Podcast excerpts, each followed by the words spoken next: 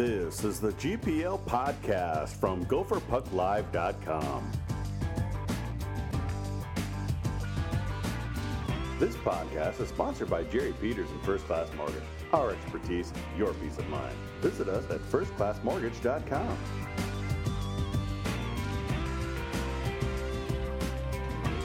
Now let's start the show with your hosts, Jupiter and Vigo.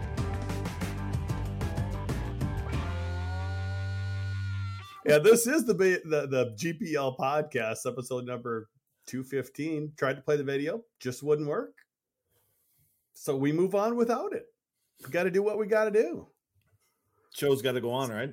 It, it's, you know, it happens, you know, for some reason, videos just, it started and stopped. So apparently StreamYard might be having an issue, even though I just tested this before we came on, but you know how things are. well, this is episode number 215.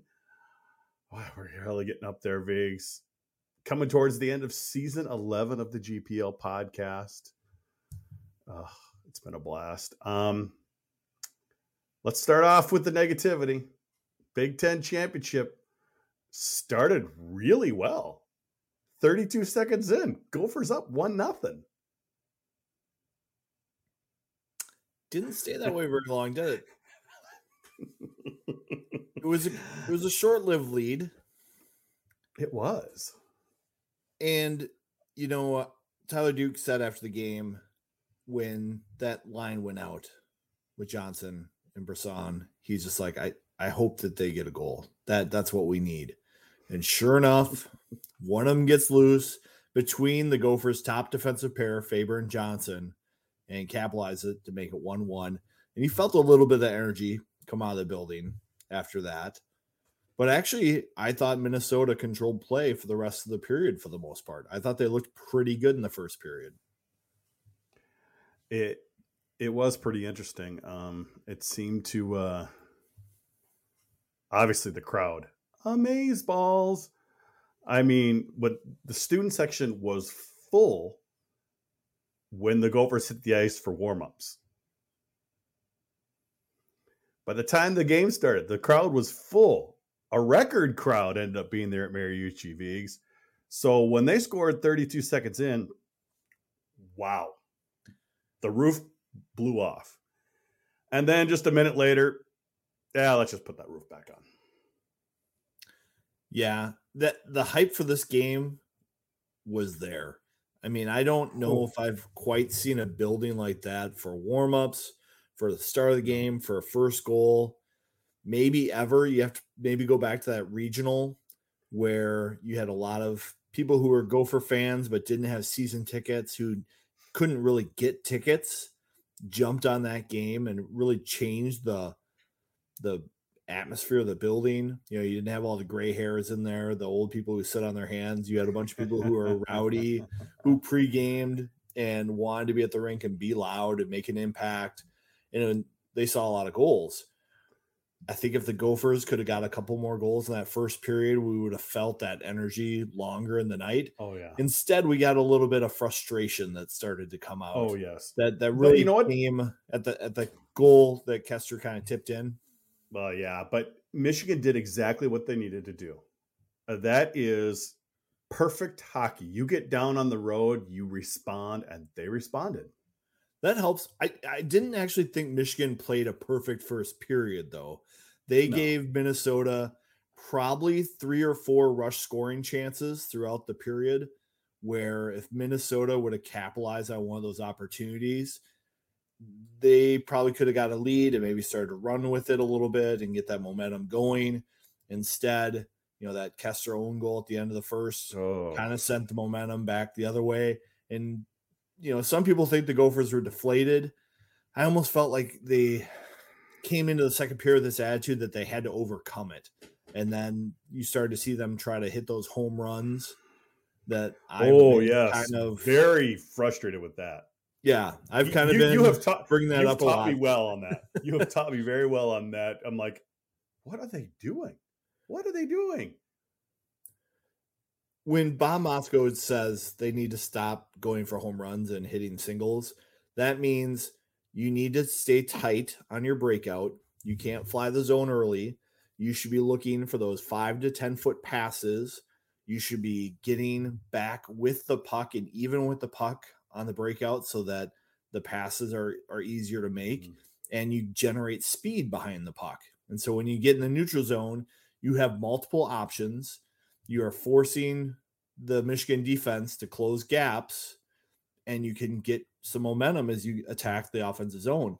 Instead, what we see Minnesota doing is getting stretched out, centers leaving the zone very early, Minnesota coming into a neutral zone where they don't have any speed, and Michigan has three players back, and the Gophers would skate the puck into bad situations and have to start over. Or you'd see Gophers have long shifts of playing defense, get an opportunity, and then maybe extend it too long, and then the Gophers lose the momentum. At some time, you need your players to say, all right, I just got to win a shift so that the line coming out after me has an advantage on their next shift. And we just did not see that happen in the second period. Here is my concern, Vigs. This is the end of the season. We're supposed to have learned this by now.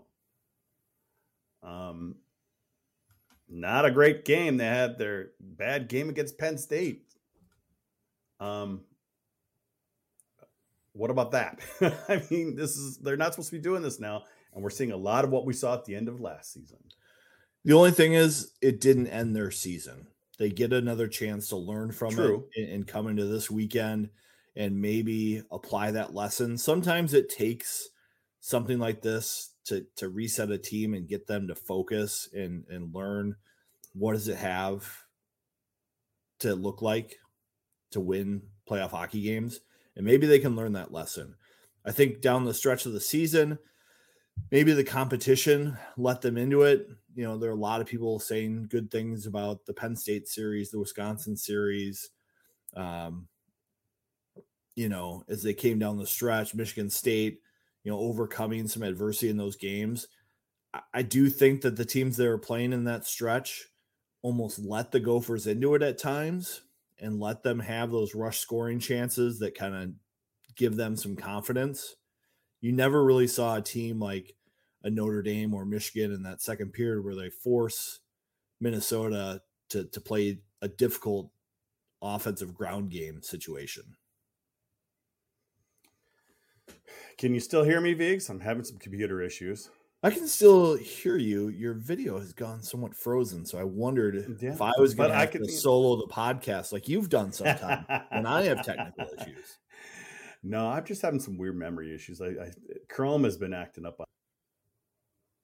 See, and there we go. We lost you. I am I'm glad that I have the power of uh running this show now from StreamYard. So thank you. I think what is going to be the big challenge for Minnesota as they get into the playoffs this weekend as they as they head out to Worcester is do they learn from this experience against Michigan? And do they look back at times in the past where they've had issues like when they lost to Minnesota State in the playoffs? That's going to be key for this program. I've I've kind of hedged my bets with Bob and what's going on with Gopher hockey this will be a weekend where I think they can they can prove it. I don't think it's exactly the most challenging regional they could have gotten. I I think the matchups they have this regional are going to be kind of favorable. They're not going to have to slay the dragon in Worcester.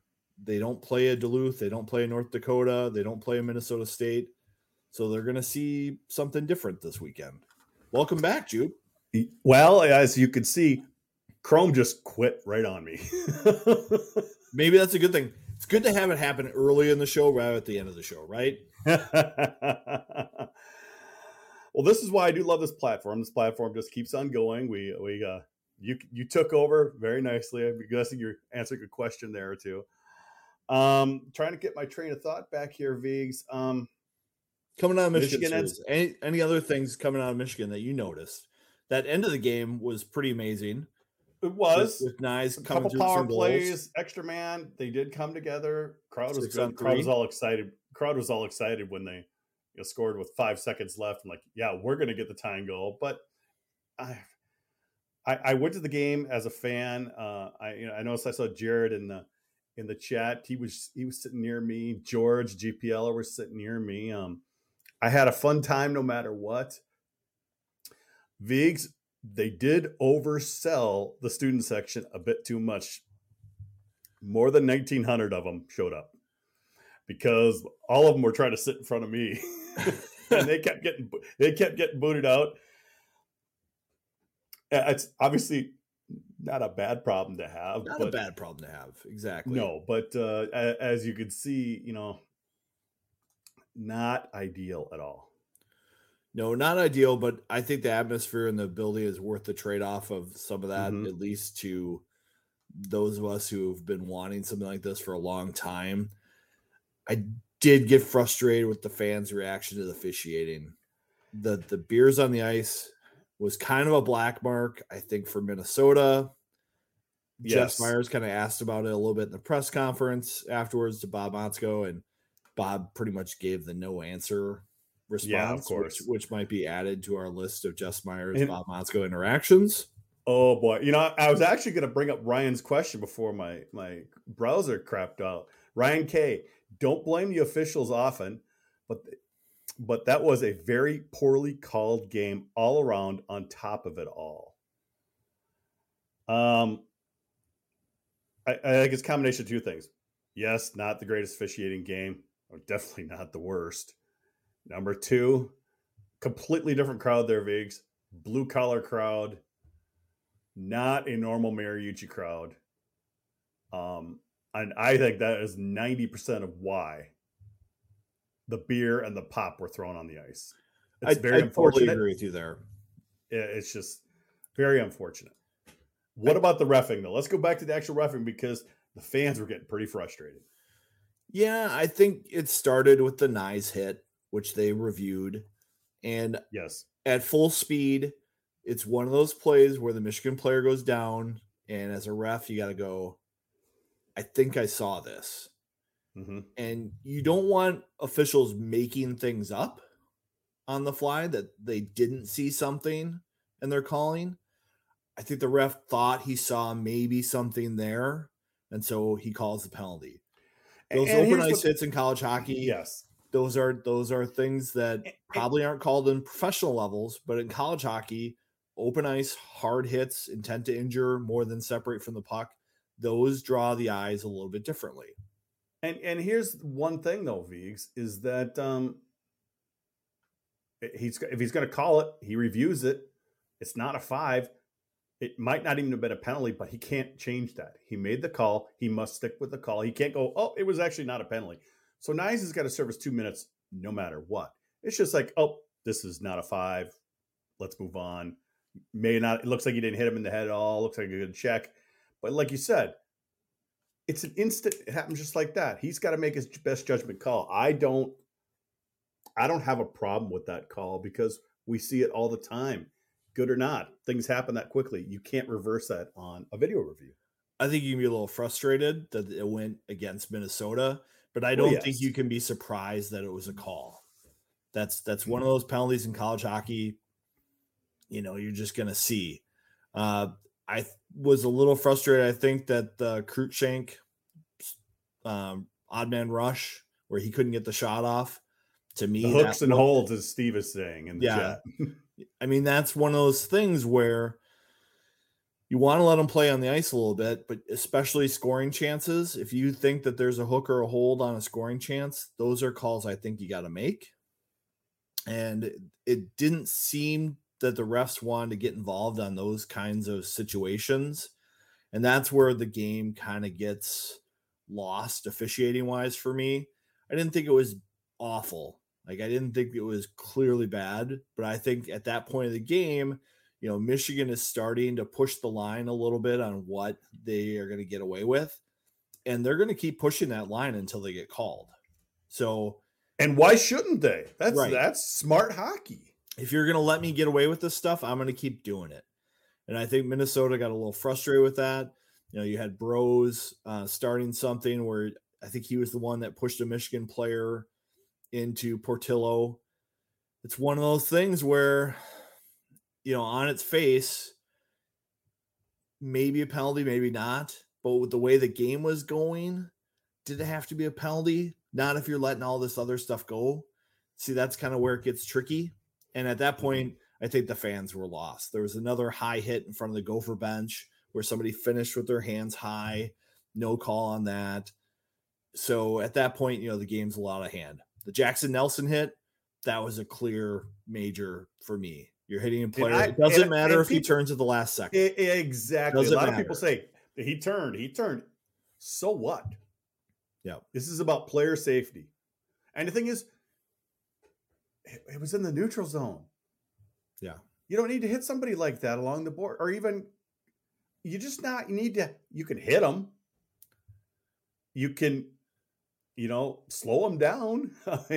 you can't hold, but I mean, come on. You don't have to blow somebody up in the neutral zone. And especially when they when they're a player that turns like that, you just can't do that. And that they did survive that. And they survived. They actually generated some momentum coming out of the kill. They did. I thought shorthanded they had some scoring chances that they could have. I think they had better chances than Michigan did on that. Yeah, maybe accelerate that. And then after that, they killed that off. I think they put on some pressure on Michigan to end the third encouraging stuff to see. I really like the six on three pulling the goalie. I've talked about mm-hmm. that before. I think that's a cool move in hockey. So I was glad to see that. Portillo um, was good. Portillo outplayed Close. You know, I don't think Close played bad. I don't think you can look at no. any of the goals scored on him and say, oh, those were bad. But there were a lot of saves Portillo made where it's like, no, nah, that's a good save. That's a Big Ten goalie of the year save right there. You know, those are the those are the little differences that happen. And just too big of a hole to climb out of. Are you concerned? Of course, I'm concerned.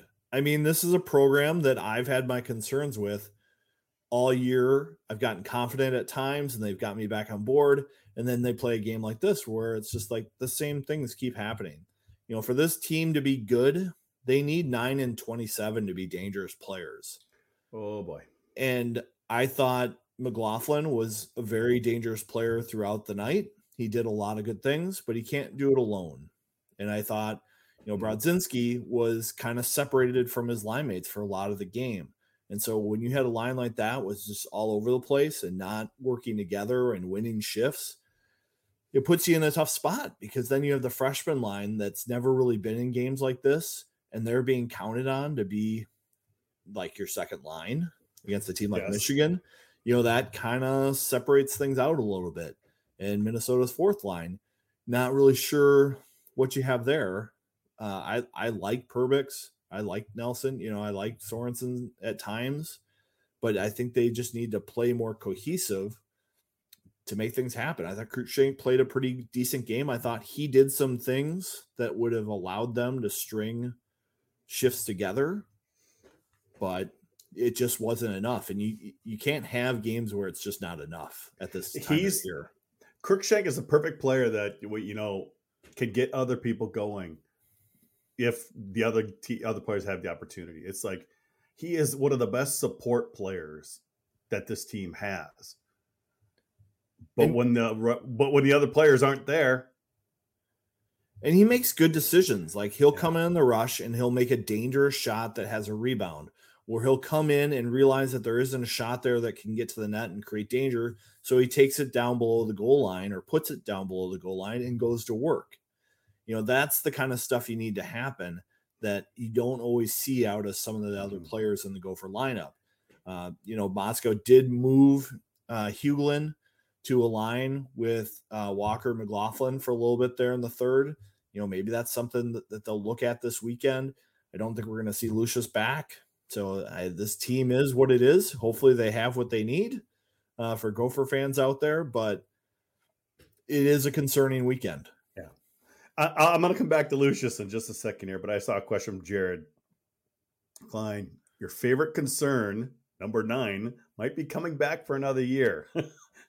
Let's hope he walks away. He's Jared's not much of a fan of, of Walker, but um, I'm not sure they actually have room to do this next year, Vigs. I mean, they might have the room for a player or two, but I'm not sure that happens. But it kind of got me a roundabout way. And actually, what you kind of referring to, this team goes as far as nine and 27.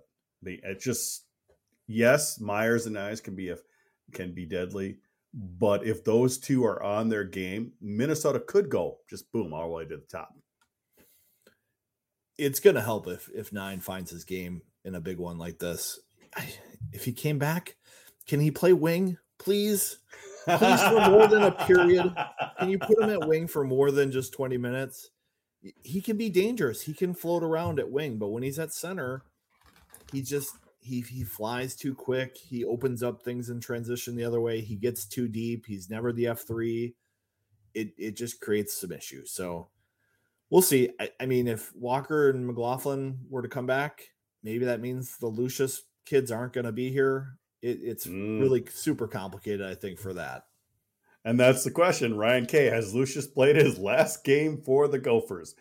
Here's what's weird, Vigs. That's not normal. Um, Motzko was talking about Nelson every other day. He's going to be back. He's got this injury. He's going to be five weeks, you know, six weeks, whatever it is. Lucius, not a freaking peep. One word answers from the yes. He's not giving us that. So it's not just an injury from just you know we're just kind of putting puzzle pieces together. Well, There's something weird I, going on. I think it's an injury, but it's just something that he's not happy with. Mm-hmm. That that's where I would go. You know, there's something there going on injury wise. Oh but, yeah, I, I don't clearly that, but... but clearly Bob's frustrated by it. With you can see it when he answers these questions about him and and how he talks about it. So yeah, because it's not like he was talking about Nelson at all. Yeah, or or Pitlick. Yeah.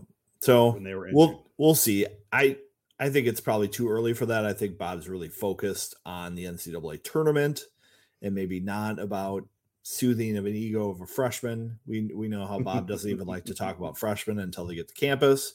I don't think he said anything about his commits that have signed yet to the media. He likes to talk about them when they come to campus and, and once they do yes. something. So and well, if Lucius if Lucius does move on somewhere, it's got to be Major Junior. You know, he's not ready to go play AHL. He's not ready to go right yeah. to the pros. You know, exactly. he needs he needs time to develop and strengthen. Mm-hmm. Well, we're going to talk about the NCAA tournament in a bit, but hopefully things work for me here, and we can hear from our sponsor. Hey, fellow GPLers, Jerry Peters here from First Class Mortgage. Have you refinanced your home in the last 12 months? If you haven't, chances are you should. Record low interest rates and skyrocketing home values make this the perfect time to remove monthly PMI while improving your interest rate at the same time. You can also use the equity in your home to finance those home improvement projects. Or you can consolidate high interest rate credit cards into one new low monthly payment. To hear more, call or text me today at 612 940 3291. You can email me at jerry at firstclasscorp.com or you could go to firstclassmortgage.com to fill out a free online application. Mention the GPL podcast and receive a $300 closing cost credit. Some restrictions do apply. First Class Mortgage's NMLS number is 322842. Mine is 480200. This is not an agreement to lock into an interest rate under Minnesota law. First Class Mortgage is an equal housing lender. And of course, we always thank Jerry for sponsoring the GPL podcast. Vigs, I've, I've been saying this forever. My favorite weekend of the year. Three days just moved to four days. I'm not so sure on that. My Saturdays and Sundays won't be as busy, but uh, it's it's regional weekend. My favorite weekend. Gophers there or not, best weekend of the year for me. That's right. It's going to be great. I like having the games spread out over the four days. I think it's more likely that we'll be able to watch most of the games. Mm-hmm. Sometimes there's that overlap where you're trying to get multiple screens going. There'll be a little less of that this year, yes. hopefully. And so maybe a little more attention can be played to the games with just four and, a day. and the there's actually, there's actually a lot of time between the games at each regional too. It's not like, you know, when they're done, you know, about an hour, hour and a half later. It's there's quite a bit of time. I mean, I'm just looking at my first set of games here with Michigan International and American International, Quinnipiac and St. Cloud. One game's at two, one game's at seven. So they're like building in overtime time a little bit, just make it a little more casual. Of course, I'm guessing maybe they're also are they doing uh, two sessions at some of these things. Yeah, I don't know. It's it, it'll be interesting to watch. That's a little different. You know, we're obviously not going out there this year No. to see them in person, so we'll be watching on TV with everyone. You know, and and I think it's going to be good for the game to have those. I'm I'm looking forward to. I think on the on the first day, I want to see how Minnesota Duluth plays. You know, they're playing a Michigan Tech team that I don't think is supposed to be super dangerous. Tech hasn't done great against tournament teams, but on the flip side, Minnesota Duluth sometimes has trouble scoring. So we'll see if they can get a lead and, and pull that one out because if they can get through and play Denver, that's a very exciting regional final for a Frozen Four spot. Well, let's let's just go ahead and hit up that that regional then. That's the Lo- Loveland Regional. You've got the number one seed in that regional, Denver, a, playing UMass Lowell to kick off um, tomorrow night, 8 p.m. Central Time. You've you've got Duluth and Tech playing tomorrow afternoon. Um, any other Yeah, on thoughts? I mean, paper- Den- oh, Those are two easy games to pick on paper. I'm, I'm just trying to think of like the the the odds. If I look at my DraftKings odds for those games, you know, Denver's a minus 340 favorite, Minnesota Duluth's a minus 220 favorite. So the odds Yeah. makers think that those are pretty easy games. I think that 3 2 game between Duluth and Tech is probably one of the bigger spreads out there. really? hmm Well, uh, look at what what Duluth did.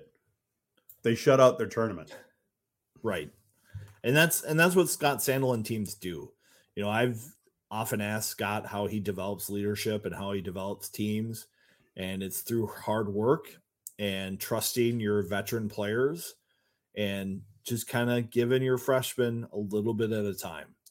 You know, I think he was really shocked when he had Perunovich made that big leap and become such a player right away. That's very rare for a Bulldog team to have a young player like that mature into a relied on position. But they had to that year because they had so many Mhm. freshmen D on that crew. You know, this is more one of those unheralded Duluth teams that's grown over the year and uh, was very tough down the stretch. I mean, they almost missed the tournament a month ago, right?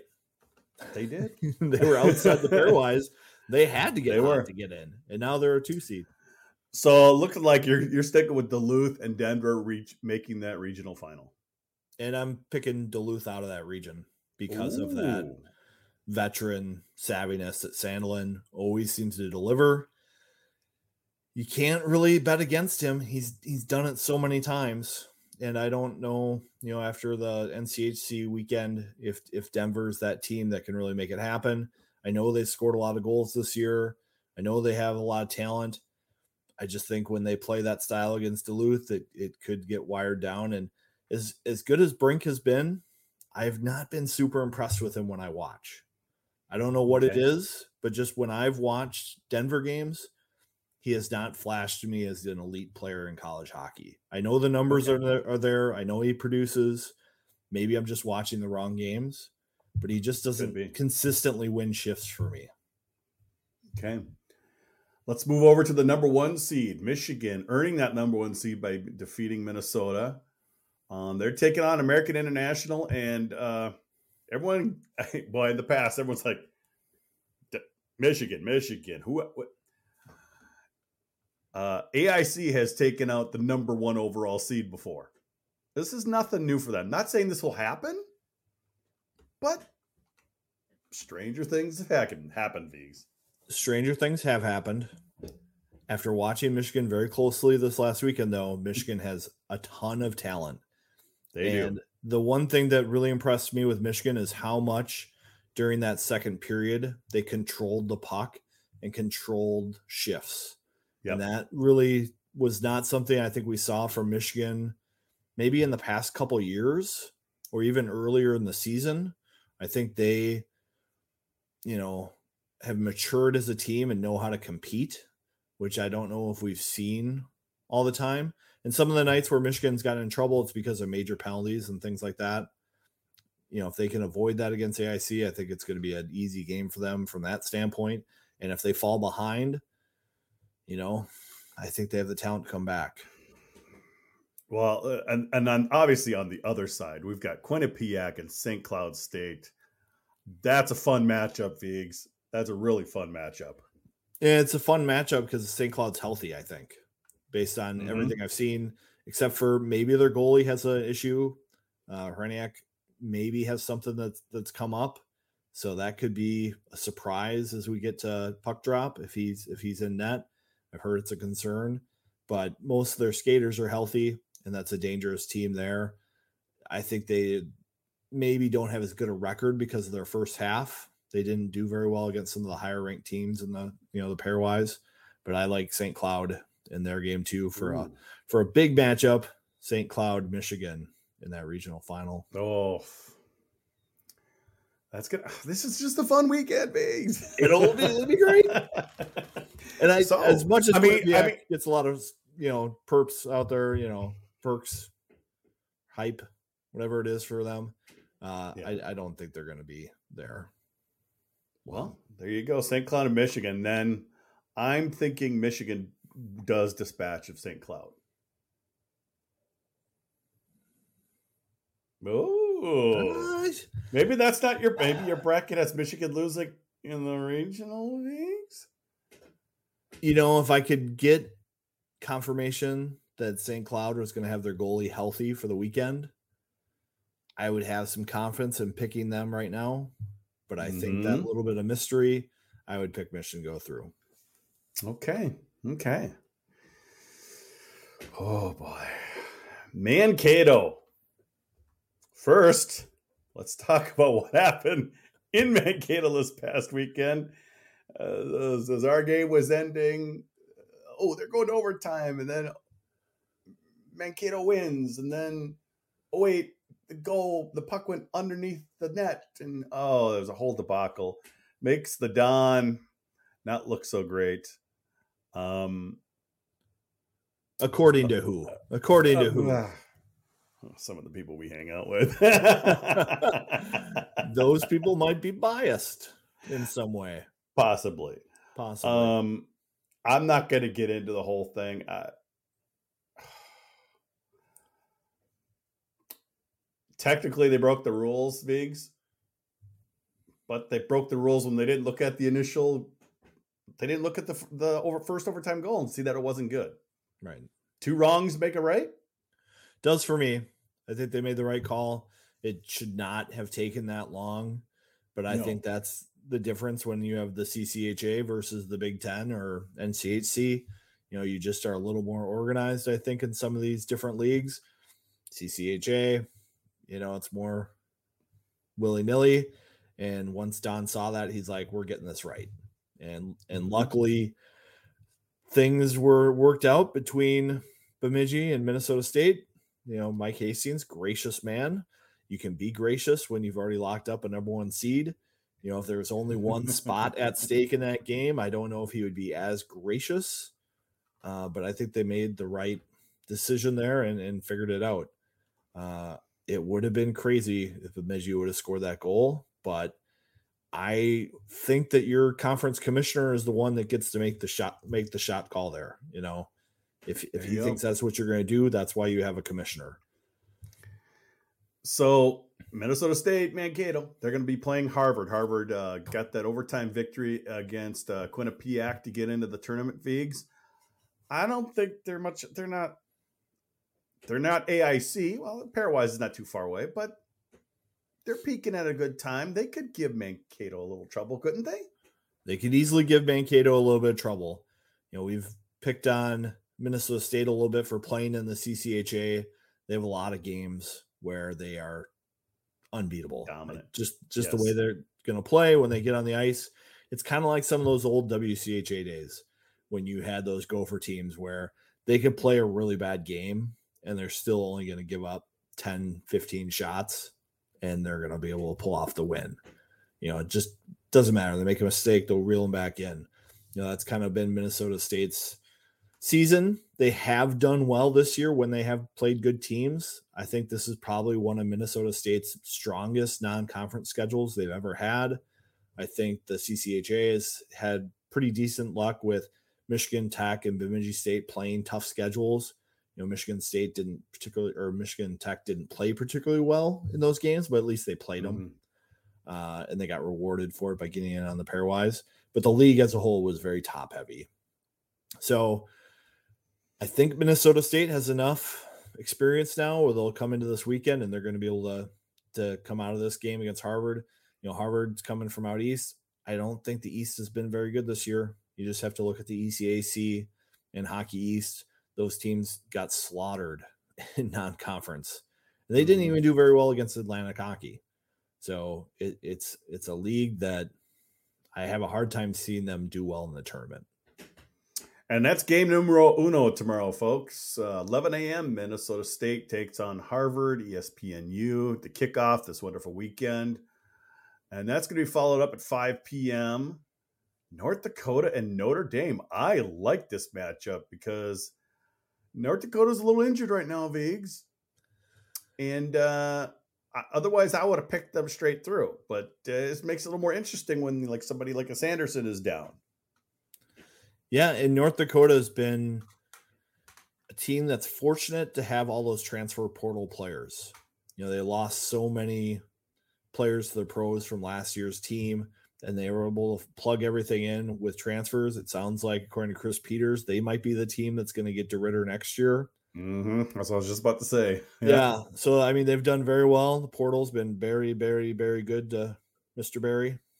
And uh, I think they're able to pull out this game with Notre Dame, but we'll see. Losing Sanderson does hurt them quite a bit. I don't think they quite have a player like him. Nobody really does in college hockey. Yeah. Uh, this is probably the closest game in the first round for me in terms of matchup and, and what to expect. So I, and, I think really, Notre Dame's going to come out here.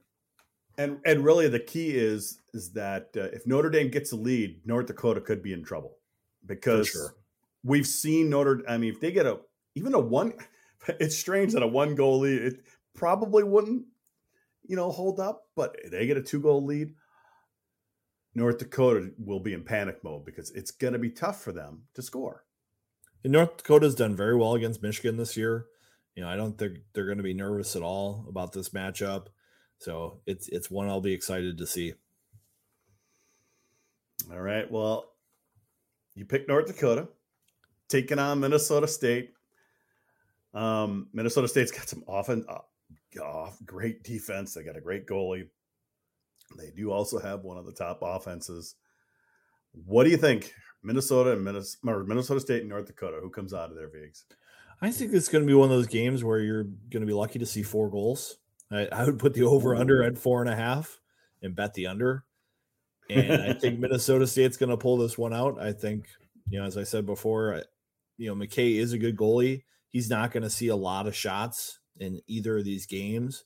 That's perfect for him. That's that's the right style, and I think they're going to be headed to Boston. All right. Well, that brings us to the Worcester, Worcester. Regional Leagues. Worcester.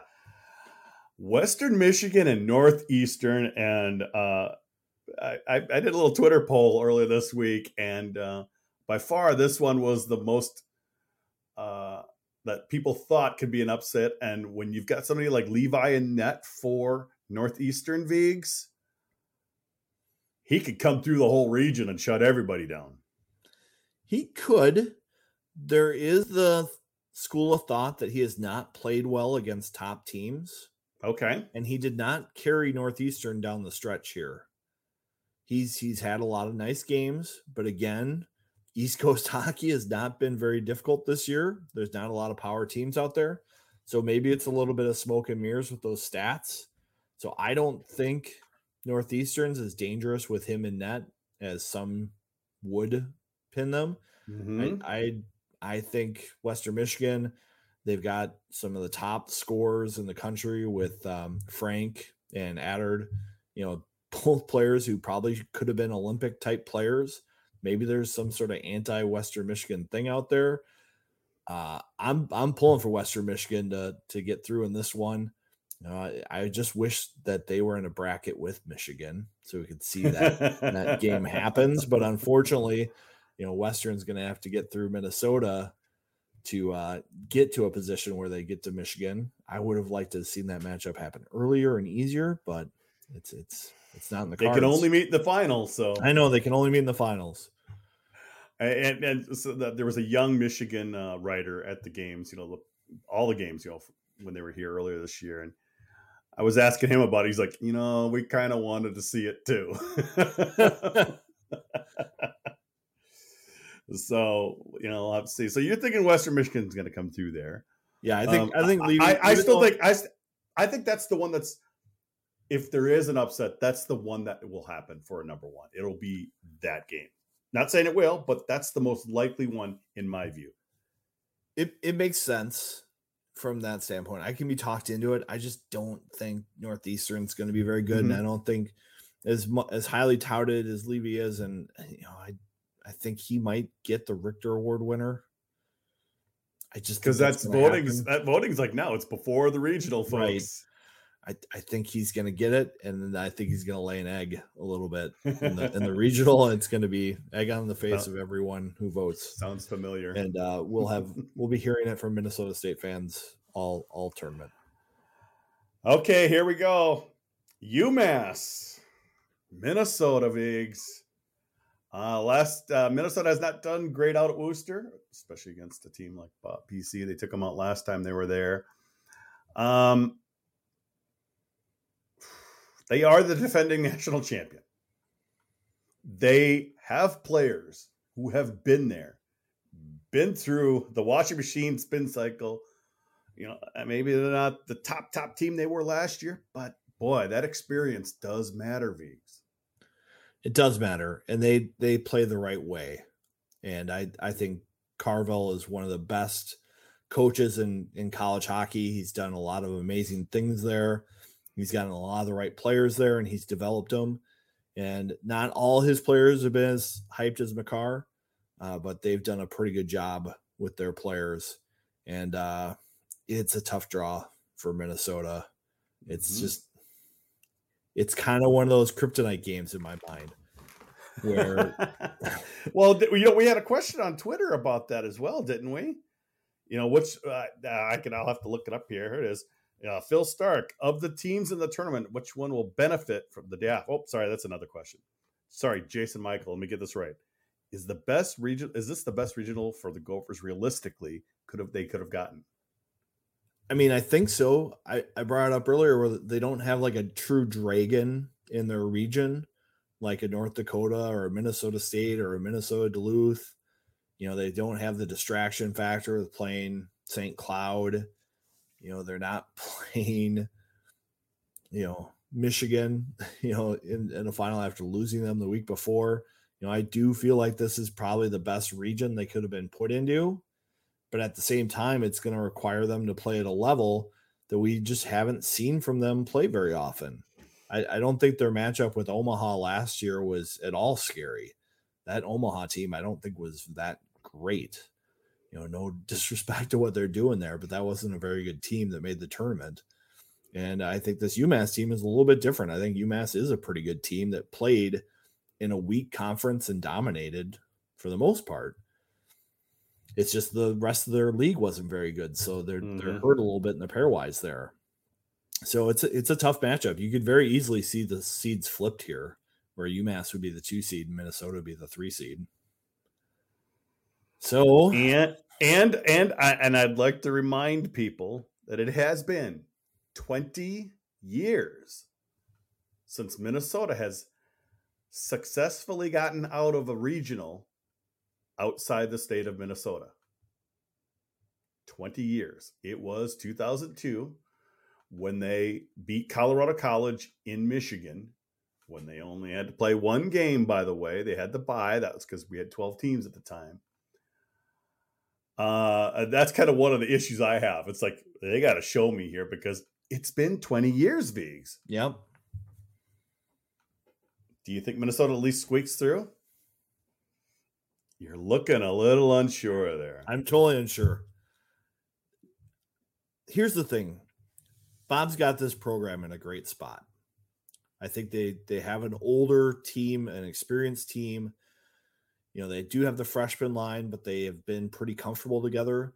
The other lines are all veteran lines. The blue line, all veterans. Close, got a lot of experience here down the stretch. He's an older guy. He's not like some freshman, you know, that that hasn't played a lot of juniors or something like that. He's pretty experienced and he seems like a pretty calm guy. And I don't think you're going to see games where he's going to need to stand on his head for them to win. Is this the best Gopher team we've seen in six, seven years? It Mhm. should be. Is it going to be enough? I think it is. It's going to be scary. It's going to be scary. but I think they get through against UMass, even though I'm not confident about it. I would not put any money on this game if I was betting. well, that's Just that's- stay away from it. okay, well, we've we've theoretically put Minnesota and Western Michigan in the final on Sunday. Uh nine and twenty-seven, Vigs. This weekend is nine and twenty-seven. If they play well, the Gophers get through. Yeah, if they do, true. If they play well, I think they sail through. I because hard I think those two can have that much of an effect on a game. Because if they have that much of effect, that means the teams have to try to concentrate more on them, and it opens up Knies and Meyers, opens up the freshmen. It just opens up so many things. It's that I mean, literally, this team this season depends on those two this weekend. Sorry, guys. it's what it comes down to for me. And just based on what I've seen in big games, they have not delivered enough for me to have confidence in them getting past Western Michigan. I Okay, think I think the Broncos get through, and they're the team that gets out of Worcester. twenty-one years. I know, but I I would be more than happy to be surprised. I'd be more than happy to be surprised. Damn right. Like you can go back at Gopher Puck Live and you can look at that, you know, play by play thing on Walker and what they need to change. If he can change that in a big game, it's going to pay dividends. If he does the same stuff that they've done, or if they fall behind and they start trying to go to home run hockey, they're not going to be successful. You can't do that at this time of year. So It- for me, it, it's kind of similar. Uh, it's been, like I said, 20 years since they've been through a regional. They've had a lot of good teams in those 20 years. A lot of times those teams lined up and they got to play at Mariucci early on in the 2000s, or they got to play at the X. And they they took they used that to their advantage. Good for them. Um, but anywhere else, a lot of times they lose the first game, and they obviously haven't won the second game. So definitely prove us wrong, right, Vigs? Please prove us wrong. But it's just, it, like I said, it's been 20 years. Show us. That's kind of how I feel right now, Vigs. that that's where I'm at too. You know, I'd I'd love to feel more confident about them for the the Gopher fandom that's out there. It's just we haven't seen it in the big games from them, and it's it's frustrating to watch it and Oh, see it come out all the time these big games. And you know, I just get up in that press box and I just go, oh,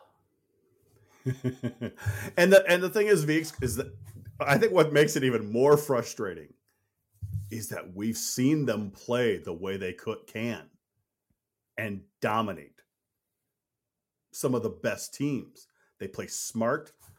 They don't they like I said, they're not playing the stretch hockey when things aren't quite working. They dump the puck in. They're not losing the puck at the offensive blue line. They're doing the smart things. They're thinking with their head. Um, and that just seems like they just it it it just keeps rolling like a big snowball. yeah. Bob says sometimes it's like they want it too bad. Like Okay, they they yeah. want to try so hard that they just don't play simple percentage hockey. And I I totally get that. It's just some at some point you got to coach that out of them. Yeah. And at sometimes you got to make changes in the game. How much would you love? Oh, they don't see it working. All of a sudden, he puts Walker out on the wing, Vigs. You would lose your shit. I'm sorry, you kind of would. I I would I would I would be like, wow, that's a big time coach call. That's like a Nick, Nick Saban benching his quarterback Jalen Hurts for the backup Tua.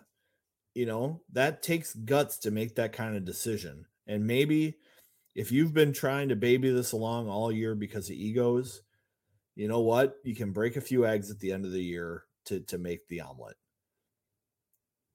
Go ahead and do it. I would love to see it if they fall behind for Walker to move to wing. You know, something I would love to see him start that way. no, I, I'd love to, I'd love to see that because UMass is not expecting it. no, that's true. I mean, I'd like to see him start it. I'd like to see him end with it. One of the two. But you know, Bob said time and time again that Walker's not going to play center at the pro level. So why I'm force sure- it now? Walker's not going to play at the pro level, in my opinion. He's going to get a chance somewhere, He'll, get a chance, and he'll I'm- play wing, and he'll play wing, and he'll use his speed, and maybe he'll figure it out, and maybe he'll be like a Wes Walz, because Mhm. Walker is a great penalty killer. He's got great Mhm. speed. He's got great recovery ability. He's just not super creative with the puck. We see that on the power play point where he's got the one year, one goal, the one point all year, despite probably playing just as much as anybody else in the power play. He's got one point. So he's got he's got some things to learn, but I don't I don't know if he's learned it yet at Minnesota. This will be a great weekend. I'm looking forward to all the hockey on TV. Oh boy, it's Take it all in. Have fun this weekend, folks. You know, not just Minnesota game. This is college hockey. This is what we all love. It's not always about Minnesota. This is just wow. I love this weekend. Everyone needs to embrace it. And of course, there will be way more upsets than we talked about on the show because that's Of just course. what happens. Weird things, and that's what makes it so fun. What's your what's mean, your number I- one I- seed that could get upset? What if you're going to pick one? It's happened all the time. I think we picked number one seeds to get through. But if you had to pick one,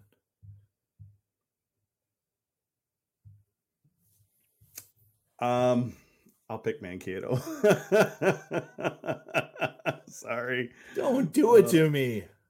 Really? Uh, Mankato. it's really between Mankato and Western. I just think those first games are going to be tougher than I think. Of course, it doesn't matter what I think. For all we know, all of a sudden AIC is going to take out Michigan. and We're all our all our mouths are going to drop to the floor. It's we've never been able to predict it. No, most people can't. Yes, you can predict there's going to be an upset, but which one is it? I don't know. Yeah. As much as I I do think Levi's a bit of a paper tiger, he could of course steal a game. There's a reason Okay. why he's he's Hold on. predicted to do well. Ryan, Cato can't score. They're one of the top scoring teams in the country. Nathan Smith, one of the top forwards in Yeah. college hockey. Are they top five in scoring? Yeah. This That's- isn't the Mankato of old. They're they're No, they're a can legit team. And they play great team defense and great special There teams. There you go. And they played All a right, tough schedule got- this year. They did. You got anything else for us here at Vigs? No, that's it. Let's get to some games. Let's hopefully uh, have two more podcasts this season Yes. instead of just one. Which is is possible. Idea. Which is That possible. definitely possible. All right. Well, there are, you are go. we are we are we back the Wednesday before the Frozen Four? If we're if Well, we're doing this, we'll be off next Actually, week. So, so what I was. Well, here's what I was. Here's what I was thinking, though, Vigs. If they make it through the regional,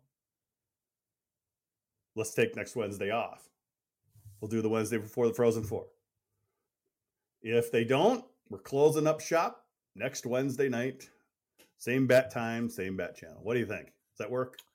Um, I don't think if we need to. I mean, even if they make the first, or or this is this is like on air, on recording, uh, Yeah, production meeting, or do we have it next week and then have the day off before the Frozen Four, and just have it next week no matter what? I I think we skip next week and we either do it the Wednesday of the Frozen Four or after the Frozen Four. Oh, so just close up the season after the Frozen Four, no matter what. Right, because then we'll know Yeah, I kind of like that. who who signs contracts everywhere. You know, I think we'll see Walker and McLaughlin head off into the sunset and and try their hand at AHL or European hockey. Yeah, And then I think uh, we'll have some other question marks. Like, will Ben Meyers Yes. sign with the Wild? Will Brock that's a great idea, go Kings? Will Matthew doing it. Knies be a fourth liner for Toronto? All that stuff will be known in about three weeks. So no matter what, we are not on next week, folks. That's right. Taking the week off. If they make it to the Frozen Four, we'll be back that Wednesday before the Frozen Four, and guaranteed we'll be back to close up the season, no matter what, the week after the Frozen Four. So that definitely works for me. I like your you're smart guy, Vigs. I am a smart guy. Look at these diplomas over here, you know? well, that is going to do it for the GPL podcast this week. Hopefully, we'll be back next Wednesday. Hopefully, the team wins. We'll have to see. For those of you watching live, stay tuned for a bit of uh, overtime for next. For the rest of you, we'll catch you next time on the GPL podcast.